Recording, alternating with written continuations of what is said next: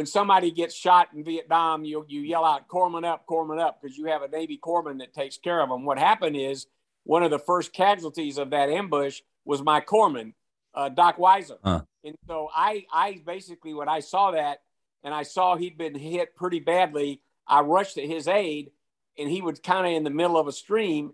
He had a sucking chest wound, and with a sucking chest wound, if you don't close it off, uh, the person is going to die because they can't get air. We knew how to do that, and I had what's called a, a wrap in my first aid kit. So I wrapped him and wrapped his chest to, to keep him from suffocating. Uh, and unfortunately, I was a uh, pretty good game for a sniper, and I got hit uh, by a sniper bullet or a couple of bullets that hit me so hard that it knocked me down the street.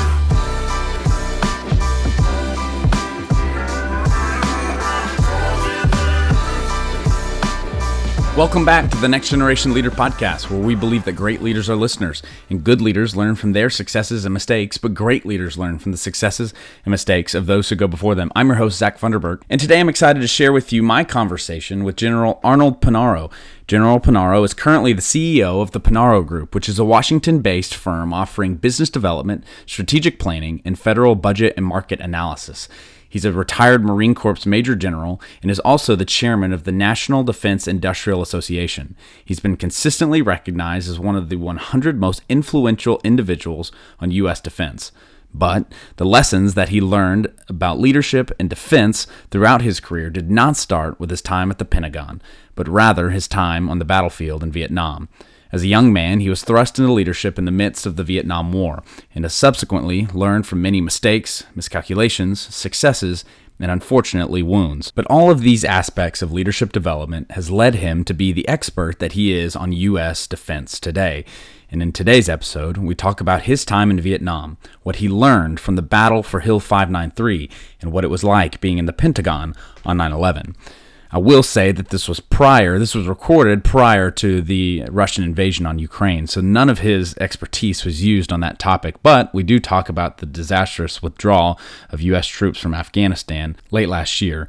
His expertise on that topic is fascinating, but what's even more fascinating is learning from his experiences in leadership in Vietnam and throughout his time at the Pentagon later. And he has lived an extremely full life, and his experiences can help guide us on our own paths in leadership. So, without further ado, here's my conversation with General Arnold Punaro.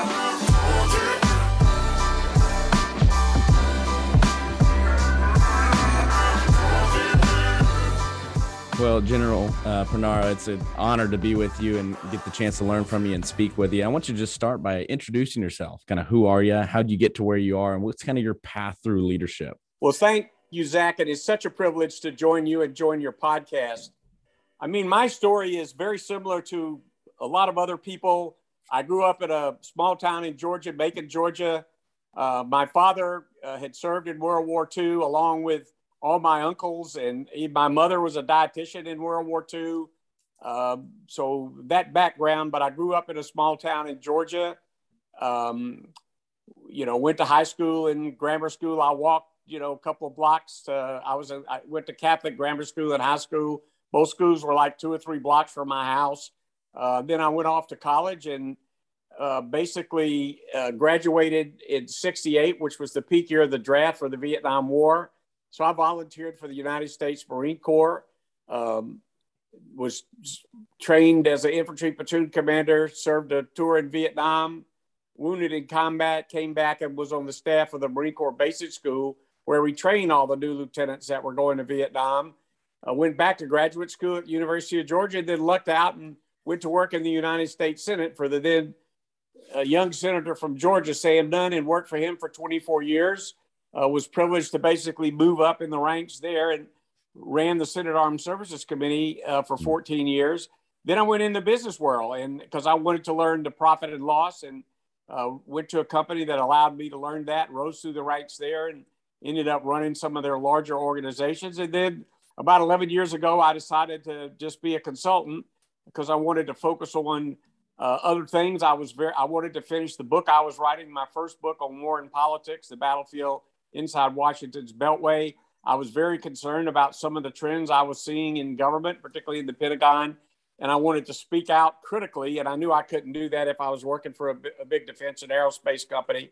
Right. Um, and I was tired of going to lots of meetings. I mean, when you're in the, the government or in the business world, uh, you, you just meet issues to death. You spend all your day in meetings. And so I wanted to have a little more flexibility. Um, um, since then, I've written two books. Uh, I'm chairman of the largest defense association in the country, the National Defense Industrial Association. I served for many years on the Defense Business Board, advising the Secretary of Defense on world class business practices that we need in government. I also have been chairman of the Secretary of Defense's Reserve Forces Policy Board uh, for 10 years. And of course, uh, stayed in the Marine Corps Reserve and ended up uh, rising to the rank of Major General and having the privilege of commanding the largest division in the Marine Corps, the 4th Marine Division. So I've had a very mm. blessed and varied career in uniform, in government, in industry, and then private sector. Um, but that, but a lot of people have had kind of the same thing. So I don't think I'm unique in this regard. Well, first of all, I want to thank you for your service to this country. It's remarkable what you've been able to accomplish uh, in your service in the military and then out of service on Capitol Hill and, and through your leadership. And I think it's it's amazing to hear your story and how many times you said just risen through the ranks. I think some people are just kind of born with that natural leadership ability, and it seems like you have. And how much of that do you think comes from the military service of your father and from other family members in World War II? Did they teach you a lot of leadership things that they learned, or or was it really just natural ability? Well, I think it was a combination, but I will I will tell you I learned a lot from my father and mother, their, their dedication to hard work. My father, after the war, was a small business contractor. My mother was a school teacher. She sought, taught in the then segregated black schools in Georgia mm. uh, when many people wouldn't teach there, but she basically felt a moral obligation there. They were hard workers. We really had no money growing up. I mean, uh, my uncles all served in, in World War II, and I saw their example of hard work. Um, and so I think, you know, I don't think my dad ever sat me down and said, son, here's some leadership lessons. But I saw, I learned from him just the way he operated in his life. I do remember mm. one thing, and it's kind of uh, remarkable. Uh, when I was working in the Senate in the 70s and 80s, I remember my father uh, sitting me down at one point and he said, Son, tell those senators to watch out for China. And I mean, nobody paid any attention to China then. They couldn't even build plastic umbrellas well. Right. He said China wants to take over the world. I mean, this was like 30 huh. to five, 40 years before anybody was thinking about China. So I think about my dad.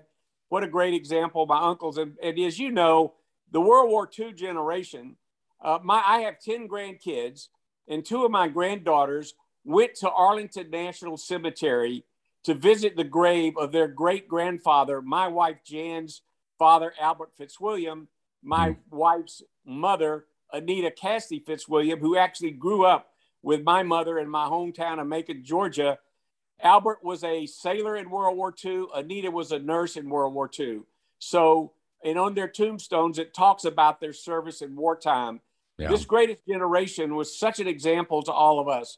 I had the privilege of working in the Senate with Bob Dole, with Danny mm. Inouye, with Ted Stevens, legendary uh, people that served in the military, John Glenn, John McCain from the Vietnam War. Yeah. So I, I learned by example in watching the leadership traits of the other people. And I guess I have to say, I probably did have some natural instincts um, that, that helped in that regard as well. Well, yeah, that greatest generation is just built differently than we we see today, and there's a lot to learn from them. And you've kind of joined that legendary strand of people serving on Capitol Hill with your service in Vietnam. Were you drafted, or did you join the Marines at that time? What did that look like? So, actually, in 1968, when I was graduating from college, that was the peak year of the draft. And I say everybody I knew got drafted that year, but Bill Clinton and Donald Trump. and because my father said, Arnold, you don't want to get drafted. You'll go in the army, you'll end up in Vietnam. Number right. two, I went to my local draft board that was run by a lady that had been running it for 100 years named Mrs. Beasley.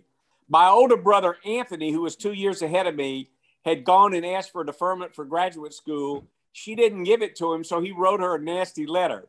So when mm. I went and met with her about a deferment for graduate school, she remembered the Punaro name, small town Macon, Georgia, Right. And she said to me, if we don't get you in June, we'll get you in July.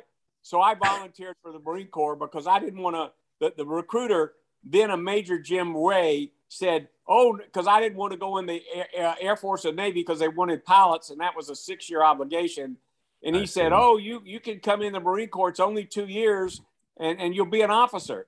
Well, the truth mm. of the matter was, it wasn't two. It was only two years if you failed officer commissioning school and were sent to Parris Island boot camp. I learned that the hard way. So I actually volunteered, um, went in through officer candidate school at Quantico, then the Marine Corps basic school, and the truth of the matter is, I ended up in Vietnam as an infantry platoon commander as a Marine faster than I ever would have if I'd have been drafted in the Army.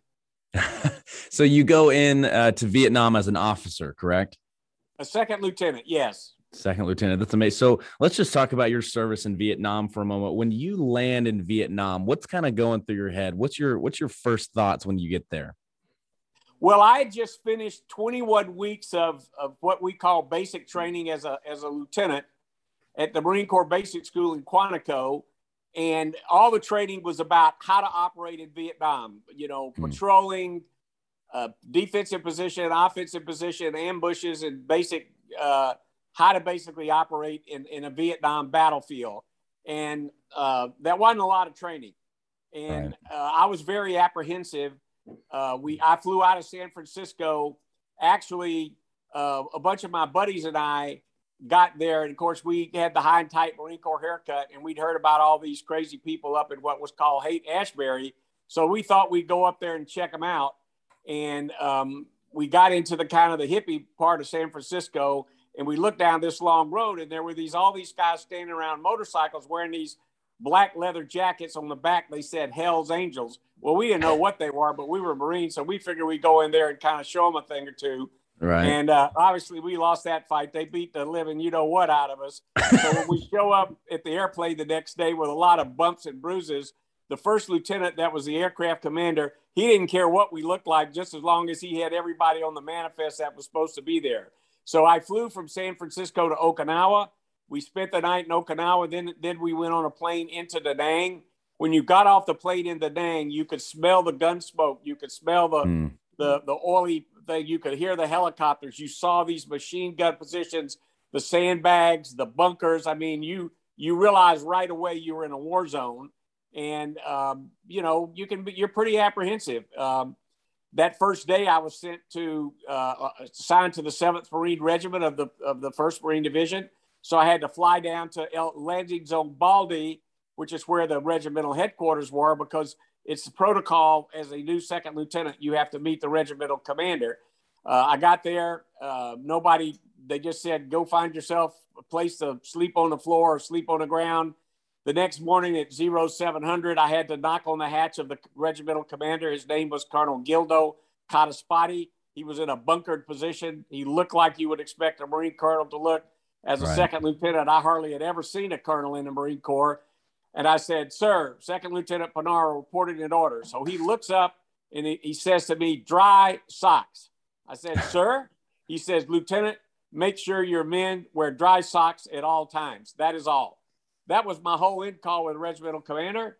I go to the landing zone. I'm going to now be choppered down to landing zone Ryder because I'm going to be in 3rd Battalion, 7th Marines. I land there. Uh, waiting for me was Captain Jim K. J.K. Van Riper, the Lima Company commander. He said, Lieutenant, uh, you're going to be the first platoon commander. We're going in the field in five minutes. Go get your gear. So wow. basically, I had to go to the supply hooch get my rifle. The, the, the supply clerk mm-hmm. said, Well, Lieutenant, you want a 45 like all officers carry? I said, Heck no, I want a M16 because it's got 17 rounds and it can fire on automatic.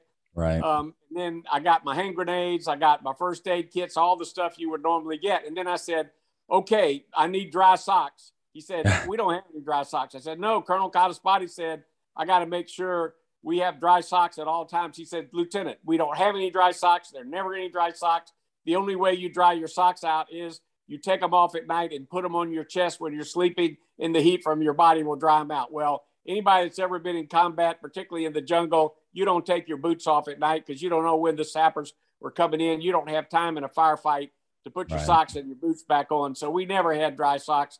We also never had heat tabs for our C rations which eating eating those things cold wasn't very good. So supply in Vietnam. So I basically was out in the field with a, I just met my platoon.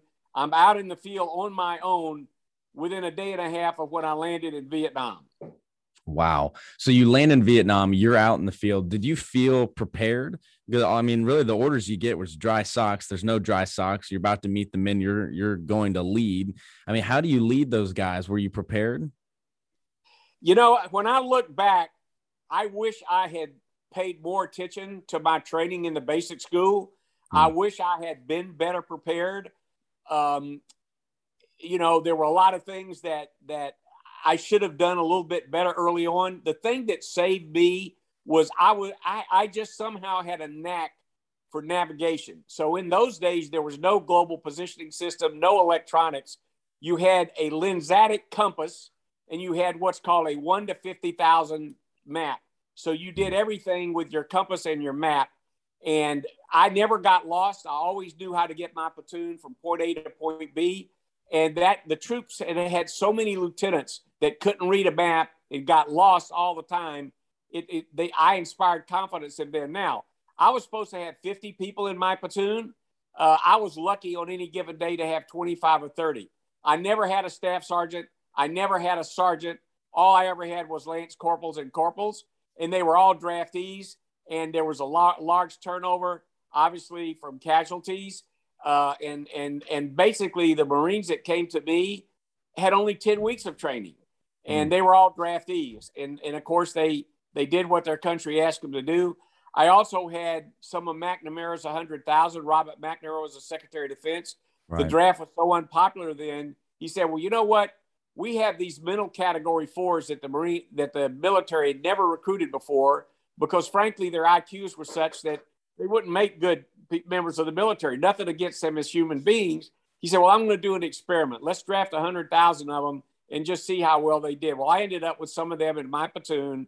They came from very low socioeconomic backgrounds. They really had a very difficult time operating in the field. They had a difficult time even learning how to operate their rifles. Uh, they were really decent, good people, uh, but they were a danger to themselves in the platoon. So over time, most of the McNamara 100,000 who never should have come in in the first place. I had them go back to the rear where they could have a safer job. Good Marines, good people. They never should have been in the military. I think Robert McNamara, that was one of the worst military decisions anybody ever made. He made a hmm. lot of other bad decisions. But the bottom line is, I don't think I was as prepared. In my in my company, the people in my platoon, uh, most of them were short timers, meaning they hadn't been there a very long period of time. Right. I was lucky though. My company commander, J.K. Van Riper, had, was on his second tour in Vietnam. He and his brother were twins. They're, they were legendary Marines. I was so lucky that my company commander uh, was so experienced and was so helpful. But I wish I had been better prepared. Right. And I think that's even a, a testament to a, uh, whether you're leading in business and education and in the church, whatever that might be, is being prepared is is very important whenever you're going into uh, a battlefield and but you had to i mean you got to go in with what you got so how long were right. you in vietnam well you know it's interesting because the year i was there was they had the highest number of casualties of the war during that year hmm. some days we were losing 100 killed in action a day um, the average lifespan of a marine corps second lieutenant in vietnam was generally a couple of months uh, i lasted five months uh, i got wounded seriously wounded on January 4th, 1970. So I'd been there about five months. I was the senior second lieutenant in my battalion because I had lasted that long. And I actually was getting ready to take over a company because I was more senior. And unfortunately, uh, that was not to be. We, we got uh, in a firefight on January 4th, and, and I didn't, uh, uh I had to be medevaced out of that. Right. Well, let's talk about that's the battle uh, for Hill 953, if I'm not mistaken. And you were awarded a Bronze Star and a Purple Heart. So, can you kind of tell the story of that day, the January 4th, 1970? What went down and how did y'all get out of it? Well, the couple of days before, um, most of the time I was in Vietnam, I was in the Que Son Mountains, and that's about 17 miles southwest of Da Nang. And we, our main job was to interdict the Ho Chi Minh Trail. The Ho Chi Minh Trail was the way the Chinese brought supplies from the north into the south to the Viet Cong. And to do that, we, we, we moved every day, we patrolled, we put out nighttime ambushes to try to catch them coming down the trail. And the day before, during our patrol, I'd come across some built up areas and some big weapons, which is very unusual. So hmm. um, that got to the attention, and we'd been in a couple of skirmishes and firefights that day. It got to the attention of the regimental commander, Colonel Codispoti. So he basically decided to fly down to our area. Obviously, I didn't see him, but he got with Captain Van Riper, the Lima Company commander, and um, they sent orders to me as the first platoon commander. They wanted me to push into the built up area to see if we could figure out what was going on there. And of course, you don't say anything over. All we had to communicate was the PRC 25 radio. You can't talk about, you know, where you're going in the open. So you have what's called thrust points. You basically uh, have predetermined points on the map, on your one to 50,000 map, and, and they will say, okay, um, Lima, and I was Lima 1 actual. That means I was the platoon commander of the Lima Company 1st Platoon. Captain Van Riper was Lima 6 actual, meaning he was the company commander of Lima Company. Colonel Codispoti, he had a call sign well deserved. I'm going to tell you in a minute. Called Grim Reaper. He was Grim Reaper Six, meaning he was a regimental commander. So they said uh, from Thrust Point Christmas, because this was right after Christmas, and I knew where that was on the map. Go up 4.5 clicks and right 2.3 clicks. So that told me where I was supposed to go. When I studied that terrain, uh, you always want to be on the high ground in a military operation. This was going to take me up a draw between two fingers of the mountains, which is the high ground, which I said, this is really not a good idea. You know, this is what I call ambush conditions. You're right. going to go up in a draw. The enemy could be on the high ground. You're not on the high ground. So I radioed back uh, to Lima One Actual. Be advised, you know, my my assessment is this could be Alpha Bravo, meaning ambush territory, um, over. And so I was sending him a signal that I didn't think this was a very good thing to do. Um, he came back and said, Lima 1, actual, this is Lima 6. Uh, Grim Reaper 6 says move to contact. What that meant was carry out your orders and move to contact. So in the jungle, in the triple canopy jungle, you typically had to move very close to each other and not have a lot of separation because if you had a big distance between your men, they'd get lost. So, however, because I knew that we possibly could be moving into an ambush situation, I violated every what we call the school solution and all the tactics. And I told uh, the, the squad leaders to separate, you know, out, you know, by 10 to 15 meters. Now I well, I moved at the point because you always had to, because if you weren't up at the point with your point man, uh, you know, he would get lost. And so um, we started, you know, moving to contact and sure enough, we got ambushed. Uh, it ended up being a very grim day long firefight uh, situation, uh, just as I had predicted. Um, and what happened was uh, basically, um, you get when somebody gets shot in Vietnam, you you yell out "Corpsman up, Corpsman up" because you have a Navy corpsman that takes care of them. What happened is one of the first casualties of that ambush was my corpsman, uh, Doc Weiser. Huh. And so I, I basically, when I saw that and I saw he'd been hit pretty badly, I rushed to his aid and he was kind of in the middle of a stream. He had a sucking chest wound. And with a sucking chest wound, if you don't close it off, uh, the person is going to die because they can't get air. We knew how to do that. And I had what's called a, a wrap in my first aid kit. So I wrapped him and wrapped his chest to, to keep him from suffocating. Uh, and unfortunately, I was a pretty good game for a sniper, and I got hit uh, by a sniper bullet or a couple of bullets that hit me so hard that it knocked me down the stream, knocked off my helmet. And we, I never allowed any John Waynes in my platoon. You had to have your flakjack bucket at all times, zipped at all times. You had to have your helmet. I never allowed soft covers in the jungle. You had to wear your helmet, which was very hot and hot, heavy but you right. had to keep the chin strap on. But the bullet hit me so hard, uh, it knocked me, you know, down um, uh, down the stream, and, and my rifle got knocked down the stream. And I'm thinking to myself, boy, I'm going to do a lot, have to do a lot of paperwork to explain why I lost my rifle. That was what I was saying. Um, oh man! So here I am, and I had my radio man pull Doc Weiser to safety, um, and um, then I also knew because I'd been hit from behind. I had thought the the the the, the ambush was coming from in front of us, but I had uh, my radio man radio the coordinates to the company commander of where I thought the enemy fire was coming from. But I'm I'm laying out in the middle of this stream and, and rifle shots are dinging all around me. The sniper was trying to re-zero in on my position, and all of a sudden I hear some pounding of, of boots coming my way, and and and a, a, a, one of the Marines was coming to try to help me. Um, and what had happened though to make uh, earlier in the day, the third platoon Commander Lieutenant Eric Chase had been shot in another firefight, and Captain Van Riper said, I want to merge the third platoon and the first platoon because they didn't have a commander. So I actually had both my first platoon and Lieutenant Chase's third platoon. As it turned out, the Marine that was coming to help me was in the third platoon. I didn't even know the individual. He comes down, he, he kind of lays on top of me. Um, and, and I said, We got to get out of here. We got to get out of here um, and um, he didn't move. And then I kind of rolled him over because uh, I was rolling over and um, pulled him to the side of the stream bed to kind of get out of the line of fire.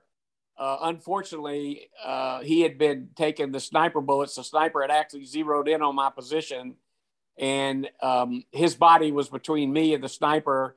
And he took the bullets that that absolutely would have killed me for sure. Um, I didn't know him. Uh, his name was Corporal Roy L. Hammonds. He was, uh, you know, barely over 20 years old. He'd been in Vietnam already 12 and a half months. He was going home in two weeks. There was mm. no way he needed to come out. He was in a totally safe position. There was no reason for him to come out and try to help me, but he did because that's what Marines do. And mm. what happened after that is uh, we had a day long firefight to get our wounded and our dead out. We had to fight our way up to the top of the mountains.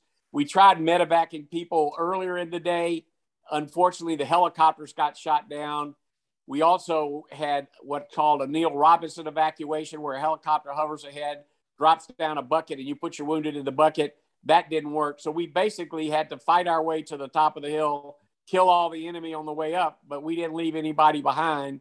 I, I refused to be evacuated till I got everybody else out. And so at the end of that day on the top of a hill that looked like it had been blown to pieces by artillery and firefights, uh, Corporal Hammonds and I went out on the same chopper. Um, obviously, I never got to talk to him, um, you know, but he saved my life without question, gave his life saving my life. When we landed at the medevac uh, area, I was put on a gurney and he was put in a black body bag. Uh, and of course, I never forget his sacrifice. Every day I wake up, I commit myself to making him proud of, of how I live my life. Mm. I mean, it's just an amazing story of a bunch of Marines that were willing to pay. I mean, the ultimate sacrifice, Corporal Roy Hammonds being one of them and saving your life. Um, it's pretty amazing. So, after that, what was your recovery like? Well, actually, um, my wound turned out to be pretty serious. And I'll be honest with you, I was so busy uh, uh, commanding my platoon and trying to get all our dead and wounded out and fight our way. I didn't realize how bad I'd been wounded. Uh, hmm. They tried to medevac me. I just refused.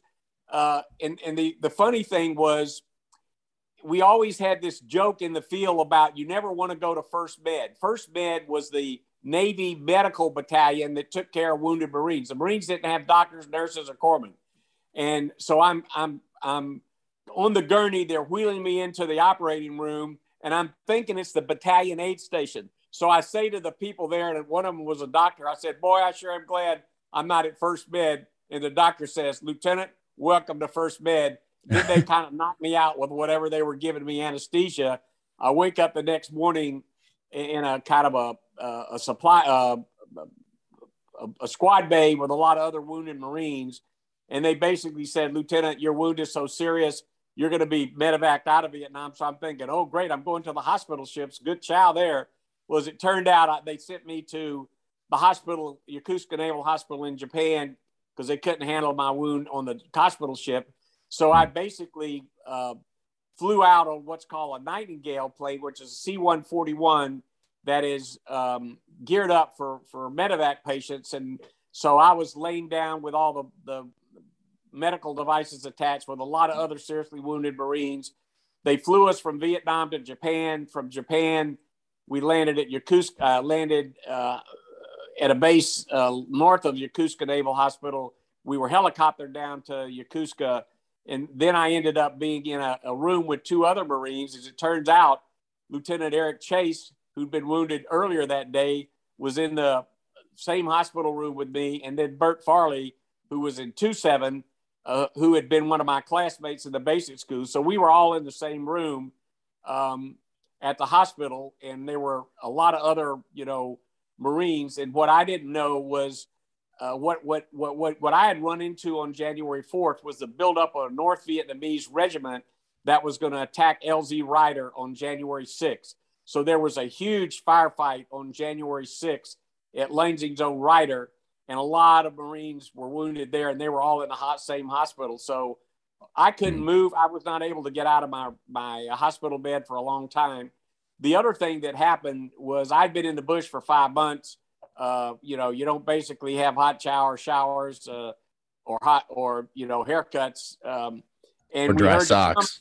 yeah, or dry socks. The commandant of the Marine Corps is going to visit the hospital, and um, you know, the problem was that, you know, he had limited time and they were only going to have him visit a certain number of Marines and rooms. And the nurse, I forget, I don't know her last name. It was her name was Sam. She didn't like us. We were always giving her a hard time. She said, Well, the commandant won't be coming to your room because you Marines are not presentable and you can't stand up and salute. So my door was open and I had the bed where I could look out the door. Eric and Bert were to my right, so they couldn't see the door. I see kind of the leading edge of the entourage, um, you know, walking down the hallway. They're going to go to the a bigger, a longer squad bay where there are more Marines. And um, I yell out, Commandant. And he basically stops and turns and he comes in our room. and of course, they were going crazy because he wasn't supposed to. And I say, Sir, um, Lieutenant Punaro reporting his order. And this is Lieutenant Chase and Lieutenant Farley and we really wanted to see you, but the nurses said we couldn't see you because we didn't look presentable. We were just blown up in the bush. We haven't had time to do all that, and we don't get any hot chow or anything. The commandant looks at all the brass that's there and says, Make sure these Marines get hot chow right away. And he said, Thank you, Lieutenant, and all that. So I'm telling you, we lived the life of Riley after that. But I'll tell you, the Navy nurses hated us, the orderlies hated us because we were just troublemakers. Oh man, what an amazing story! Uh, I kind of want to go back to uh, the battle that January fourth. Um, yeah. there's there's some amazing just leadership lessons in there. The first one being is that you didn't allow yourself to be medevac first; that you went out on the last uh, chopper that came in. What was the decision behind that? What was going through your mind? Well, you're you're trained from day one in the military. You never leave your wounded on the battlefield, and of course that's why I'm so incensed about how we left Afghanistan and left people on the battlefield that had fought mm. with us and died with us and bled with us. You never leave your wounded on the battlefield. I mean, that's just part of the DNA of a United States Marine. And so I had an obligation. These were my Marines. I had an obligation uh, to them to, to, to get them out as safely as I possibly could from the firefight that we were in. So it really was not, uh, uh, it wasn't something I really thought about. It wasn't something that that I made a hard decision about. I just knew as the platoon commander, uh, I was a senior person, and it was my obligation to take care of my Marines and, and get his get our dead and wounded, you know, out safely and get the other Marines to a safer position. And so that that really was uh, wasn't even a close call. Well, it's it's interesting too the responsibility of a leader to make sure that your men or the people that you're leading are out before you, and you were wounded, but you didn't realize how how badly you had been wounded because you were focused on the people in your in in your command. And I think that, that is just correct. fascinating that you don't that's even correct. realize. The other the other thing you're trained is you never eat before all your men eat. So it, mm. anytime you go to a chow hall or anything like that, you never get in front of anybody else. The officer is always the last person, and if the food there's no food, there's no food. I will be mm. honest with you. We supply in Vietnam was terrible. I mean, you would think a country that was great as ours and had so many advantages, we were supposed to get resupplied every three days. So you would get um, two CRAT meals a day. Each of the C rat meals had 1,500 kilocalories, and they were the World War II C rats. They weren't the kind of rations that people have today that are really good. These are just most of the meals are terrible, and they're very heavy because you have they're in big tin cans, and you when you get six me- meals, it adds a lot of weight to your pack, and the troops hate you know carrying the pack, and so sometimes they eat a lot of their meals up right away, which is not good. Mm. Um, and so you also were supposed to get resupplied with ammunition every three days. But because of the weather, because of the helicopters, because of a shortage of supply, you could go for for five, six, seven. I mean, we went for for a week one time when the only food we had was I'll you know was rice that we got off of the Chinese rice humpers that we killed on the Ho Chi Minh Trail. I'm not saying that to brag. I'm just saying it was a cold hard fact of life, and we cooked that rice uh, with water. And by the way, you didn't have any portable water. The only right. water you had was water you got out of streams, and you had what was called a halazone tablet, which would purify the water. But when you did that, the water tastes like uh, not very good. So the troops would not use their halazone tablets; they would get diarrhea. I used them, but I mean, you we basically would cook the rice that we got off the rice humpers um, because mm. that's all we had. I was mm. very uh, judicious in terms of ammunition because I always worried uh, that you run out of ammunition. So you had to be very careful in a firefight uh, to not, you know, use all your ammunition all at once. These movies where they show these people firing these unlimited strings of, of weapons for, you know, right. minutes at a time, that's just BS. That's not the way it is in combat. Now I had, I carried 17 magazines. So I, I basically, in each, each magazine, you could have 17 rounds. You could put 20 in, but if you put 20 in, sometimes the rifle would jam. The problem with the M16 was they had just introduced it when I got to Vietnam. We trained on the M14. The M14 was extremely reliable. It would work in mud and bad weather. It was heavier than an M16, but when they manufactured the M16, there's a thing called the ejection lip on that where once you fire the weapon, it grabs the spent shell and it kicks it out. But that mm. thing didn't work, and so the rifles would jam all the time. So you're in a firefight and you fire a couple of rounds, and all of a sudden your rifle jams. That is not a good situation. And that was because if grit got in the rifle, that's what happened. So we had to spend an inordinate amount of time making sure uh, the, the, the weapon was clean at all times. And if you think of how hard it is to clean a rifle in the monsoons and in the mud, we lived in the mud. Right. Anybody that thinks that that life in combat out in the field is a picnic. Uh, they had never been in combat. I mean, it was a pretty miserable living conditions every day, but you got used to it. And and what you would do is, uh, and our company commander moved us every day because you never wanted to stay in the same position because you basically expose yourself to the enemy. Uh, you'd get up before light because you want to start moving before light comes and get out of that position. You'd stop right after lunch because you had to dig in and dig your foxholes get your lines of fires, put in your machine gun positions, call in your final protective fire to the artillery battalion, and you know, and then uh, there you are. And once it got dark, you send out your ambush. When you've got a platoon of only 25 people and you got to send 10 to 12 people out on ambush, you don't have a lot of people protecting the thing. You're supposed to have four people in a foxhole so three people can sleep and one stays up. We never had enough people, so basically we had we had two people to a foxhole. So one of the Marines was going to be up 50% of the time. The problem was they were very tired and they'd fall asleep on watch. So the lieutenant, you'd have to get up all the times during the night to make sure your Marines weren't sleeping. So it's mm. a hmm. very challenging situation. Yeah. I mean, there's so many leadership lessons. Leaders eat last and leaders leave last are the two that I, I grabbed there. You mentioned war movies that aren't very realistic. Are there any war movies that you've seen that you watched and you're like, that is very realistic? That is what it was like? You know, I, I, basically have steered clear of most of the Vietnam War movies because I think right. From the reviews I've seen and the ones I kind of watched for five or 10 minutes were so unrealistic. The other mm. thing is they portrayed the U.S. military as baby killers. Um, yeah. You know, to this day, I have zero respect for John Kerry and what he did and what he said about his tour in Vietnam just was totally inaccurate. Um, and uh, no, I really haven't. I, am trying to think. I don't think I've seen any that I think were very realistic about um, Vietnam. The other thing is, despite his great reputation, I started watching the Ken Burns series on Vietnam, but after the first couple, it also turned into a situation where most of the people he interviewed talked about uh, what I thought was just an unrealistic picture of, of what went in Vietnam. Sure, look, My Lai was terrible. What William Calley did was just awful. It's not the way the U.S. military is. But mm-hmm. the vast bulk of the people that went to Vietnam performed admirably, followed the Geneva Conventions, did everything their country was asked them to do. And, you know, people just hated the war in Vietnam. They hated the draft. They hated the people that served there. When we came back from Vietnam, people would spit on you in the airport. Uh, yeah. You get in bar fights. I mean, there was no respect for people in uniform. And, and frankly, the Vietnam veteran, people thought they were malingerers because they also had PTSD uh, and nobody knew what it was at the time. Yeah. And, and they've suffered greatly. The other thing that, that didn't happen to other wars is we had Agent Orange. We were exposed to Agent Orange, and you have so many Vietnam veterans that have gotten so many diseases, many of which they don't survive, many of which give you chronic illness throughout your entire life.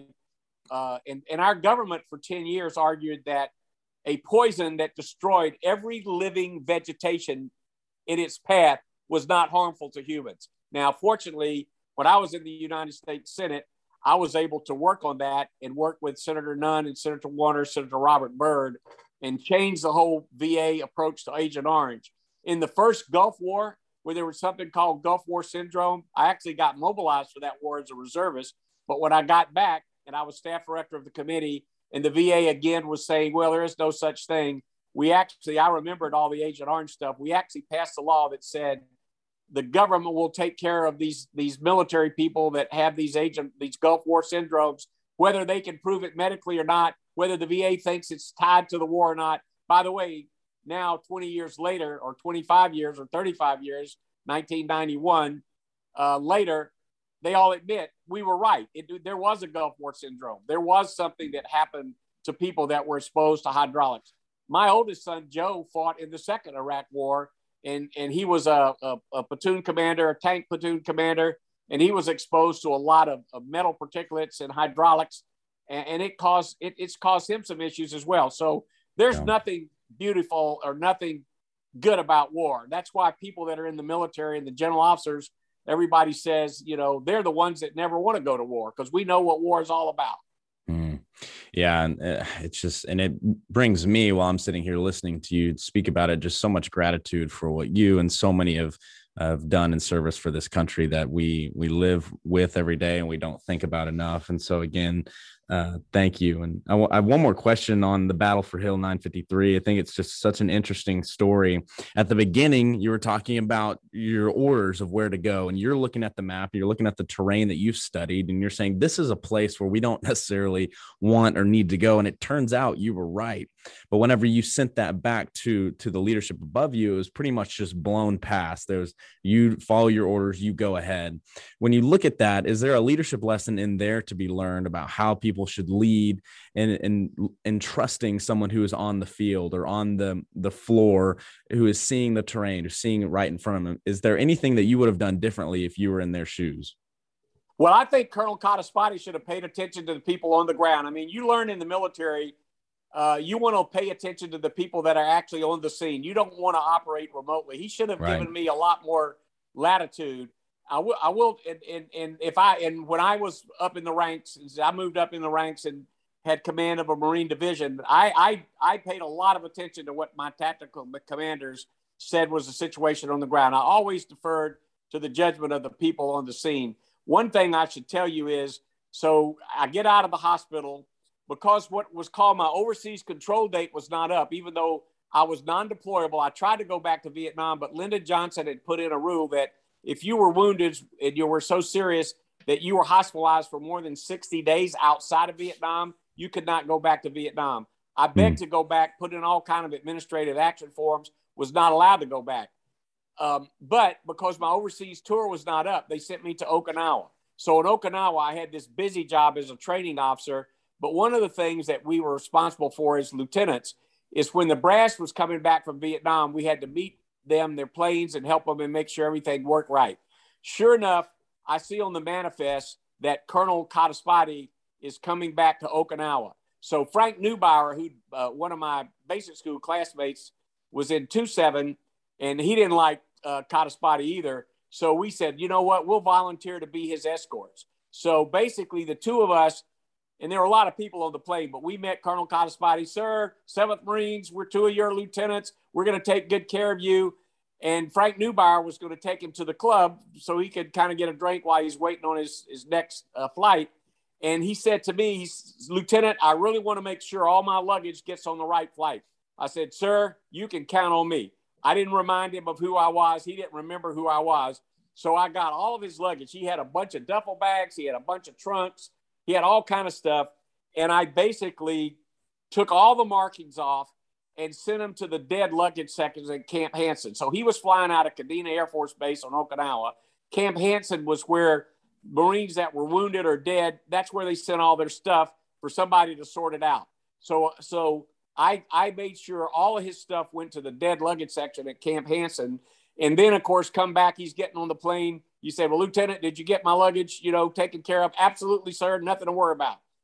That was the end of it. I never heard anything more about it. And then, as I'm the staff director of the Armed Services Committee over the years, I'd visit with my old company commander, J.K. Van Riper, who ultimately was promoted to colonel.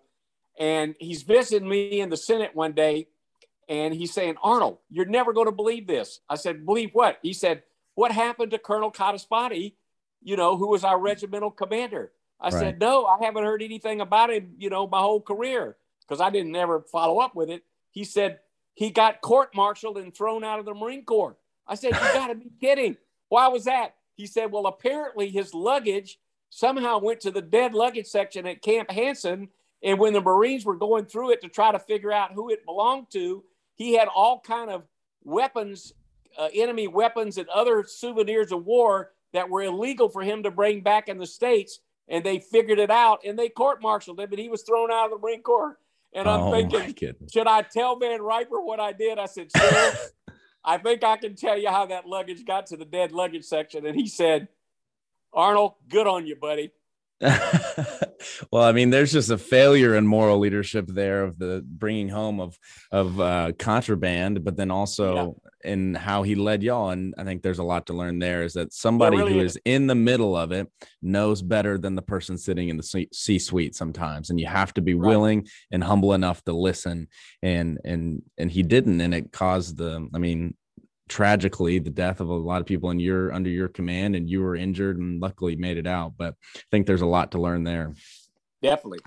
Um, and so after after vietnam you kind of switch your service and you, your mission becomes the battlefield of capitol hill. What how did you get there? What was that path? I lucked out because i was finishing up my graduate education at georgia.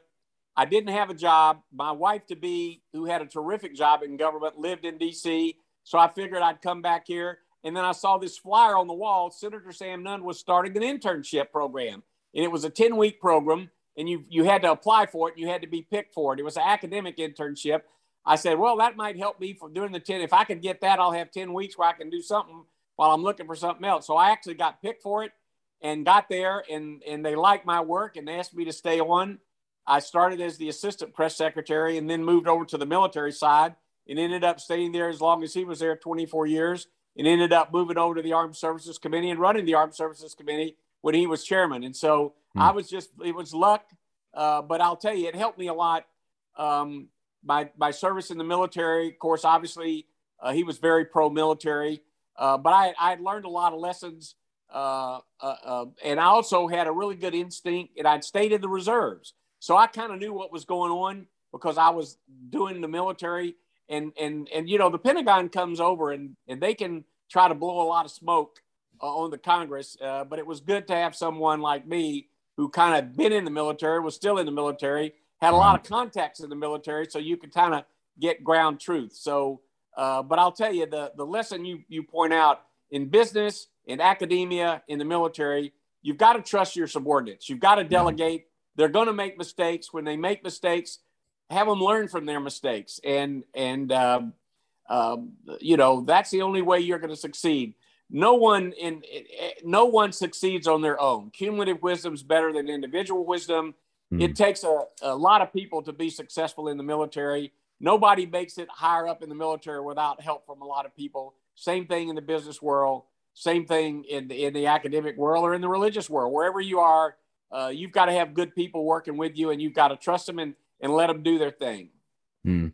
Yeah, there's so much to learn there. And so you've kind of risen through the ranks again, and you end up in the Pentagon. And fascinating enough, you were in the Pentagon on 9 11. Can you tell that story? How kind of what happened? Where did you go? What was it like being there? So I was actually the two star at the time director of the Marine Corps Reserve. So I had basically just given up my command of the 4th Marine Division. General Jim Jones was the commandant. He asked me to head up the Marine Corps Reserve um, and I was a two star head of the Marine Corps Reserve, and I had an office in the Pentagon. I was on the opposite side of the building where the plane hit. So what what what happened that morning? I was there early in the morning. You get cranked up pretty early in the Pentagon. Then we had a meeting of the Reserve Forces Policy Board, which I served on. Then I ended up years later chairing it for the Secretary of Defense. Um, I was up at the Army Navy Club, which was about five minutes away from the Pentagon. So I wasn't actually in the Pentagon when it hit, but I'd been there earlier. But then we got all these messages about, oh my goodness, the Pentagon's been hit. So we we we came out. We could see the smoke. We could see what was happening, um, and uh, I knew immediately because we'd already seen what had happened to the twin towers. I knew immediately. I was I called our F-18s at Andrews that had the mission reserve squadron, but had the mission of protecting the Washington airspace. I said, get airborne immediately. Put up a put up a cap, put up a, a, a, cap over Washington 360. Don't let anybody get through to the Pentagon, to the Capitol, or to the White House. And so our Marine F 18s were airborne very, very quickly. I didn't have permission from anybody, I didn't have orders from anybody. I just did it. And actually, the next day, they actually had me brief the Pentagon press because they wanted people to know that we'd actually got the protection up there right away. And so mm. then I end up um, meeting with President Bush six days later. He had all the reserve chiefs in. That's when he told us he was going to mobilize the Guard Reserve. Um, I was very impressed with Bush because he'd been in the Air Guard. He kind of understood the Guard Reserve. He's a very decisive guy. He runs a very tight ship. That was the day that he did the photo op. We were standing in the background. Said Osama bin Laden wanted dead or alive. So I knew a lot of people. I had some good friends that were killed in the Pentagon that day the lot of Marine offices on the on the side of the building that was hit. Um, but and but the thing that I want to say about that is the next day when the building was still smoldering, people were back at work. I was back at my office in the Pentagon, and people were on that fourth, third, fourth, and fifth floor of the side that was hit, salvaging what they could. We call that Charlie Mike Continue Mission. That's one thing that you, you need to know about our Pentagon, not just the military, but the civilians and the contractors they're mission focused. They're always going to be focused on performing the mission. And so um, that was a very uh, difficult time for our country, uh, but I think our military rose to the occasion. Well, it's inspiring to hear uh, the stories of people in the military and civilians who, after a day and an attack on your office building like that, they're coming back to work the next day because the work and the mission is that important. It's amazing to hear. Um, and so many years have followed after that. And I want to just briefly, with the little time I have left, just get your opinion on what happened recently in Afghanistan. You you alluded to it earlier. Now you never leave people behind, but what is your opinion on what happened in Afghanistan? Well, I think what happened in Afghanistan is we ignored the lessons we learned in Vietnam. You've got a lot of people right. say, "Well, it's not like Vietnam." It is absolutely like. It's Vietnam. just like Saigon, yeah. Well, here's what. Here's the thing, though. There's four or five elements of that. One is one of the biggest mistakes we made in Vietnam is we Americanized the war. We taught the Vietnamese to fight like Americans with American equipment. And then when we left in 73, they really couldn't use it because we had taught them our tactics, which weren't the guerrilla tactics.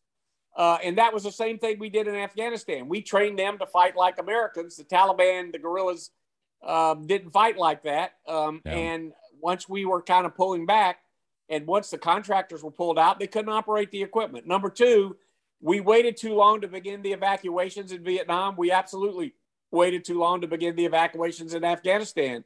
Bob Gates, the former Secretary of Defense, has said that. Everybody knows that. The State Department basically uh, failed in Vietnam, they failed in Afghanistan. Number three, we basically um, failed in, in the number one mission, and that is we left our wounded and dead on the battlefield. All the people that worked with us, because it was so precipitous, because we basically didn't start soon enough, we've left so many people behind that and and and our credibility has been seriously damaged around the world because if you're Taiwan, uh, and the Chinese yeah. start poking at you, are you going to believe the U.S. when we say we're going to come to your rescue based on what we did in Afghanistan? And you know, our military, I think, got impatient. They they basically continued to recommend that we keep a residual force.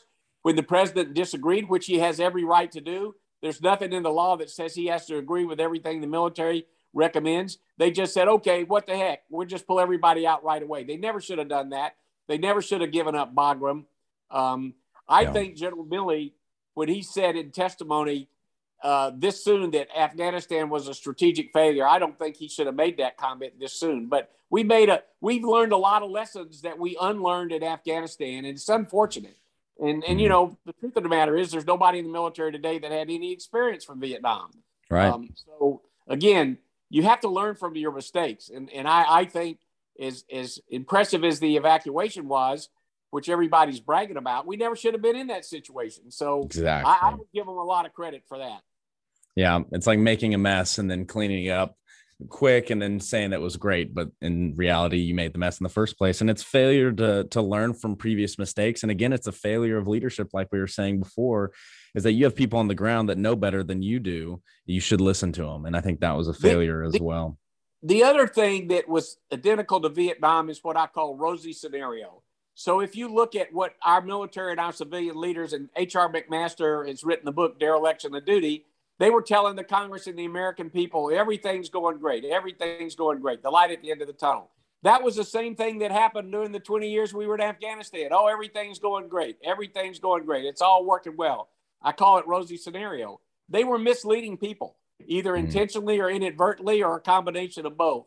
And frankly, we need our leaders to be candid with our with us. And and and and you know, if if if the American people don't support what you're doing, it's not going to succeed. Right.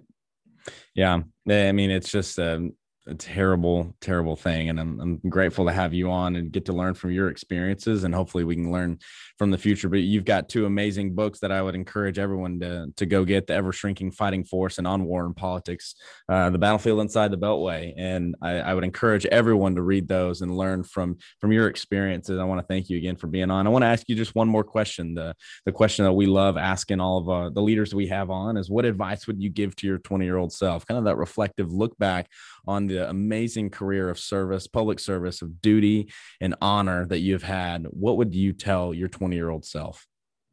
You know, that's a very difficult question to answer. And, you know, I, when I was 20 years old, I mean, we were in the peak of the draft. Everybody was worried about going into combat.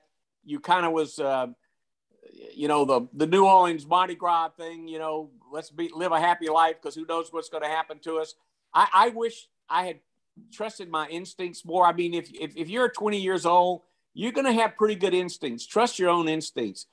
Do your preparation, do the hard work. I, I basically did not work as hard as I should have in terms of learning what I needed to learn to be prepared to, to, to command Marines in combat. So I, I would say, um, and, and by the way, the young generation we have coming up now is truly amazing. I'm very encouraged. I'm not somebody that's down on our country because mm-hmm. of all the bad news. Because I look at the younger crowd like yourself, I look at the people coming out of college today. Uh, these are very talented, very committed, very dedicated people. They have goals. Be be. I would tell myself as a 20 year old, be in favor of something bigger than yourself. You know, have a cause. You know that whether it's climate change or social responsibility or making sure you're working for a corporation that does the right thing. Don't work for a corporation just to make money those are the kind of things I would, would tell myself. The other thing is, I would say, you never know how long you're going to be on this earth. So make sure you pay a lot of attention to your friends and family because you never know how much time you're going to have. Um, and of course, 20 year olds, you think you're going to live forever. And, and unfortunately, in combat, like Roy Hammonds, he never had a chance to succeed or have the life that I had. So, you know, mm-hmm. always pay attention to the people around you, though. So that would be what I would tell myself as a 20 year old. Well, it's yeah, there's amazing lessons in there to prepare to be in favor of something bigger than yourself and to pay attention to your family because you never know when your day might be your last. When Roy Hammonds didn't know that that would be his last day, but he went out serving his country and and really making sure that other people live and putting his body in the way of harm's way so that you might live and that we can speak to you and learn from your lessons today. And so I'm encouraged by the way that you continue to speak on, on him and his ultimate sacrifice and the many of men that you fought with, uh, men and women of our armed service. We're very grateful for you and all that you've done in service for our country. But be in favor of something bigger than yourself is something that's really going to stick with me because every it's it, there's so much to life that's more than yourself. And I think a lot of 20 somethings get caught up in that. But thank you for your encouragement and your, I mean, hope in in the next generation because I believe we we have what it takes to do something great. And and I hope we can continue it with this great country. But General Punaro, thank you so much for your time. It's been amazing uh, to learn from you and to hear your stories. Thank, thank you. A privilege and Semper Fidelis, Corporal Hammonds. Yes, sir. Thank you, sir. All right, Roger.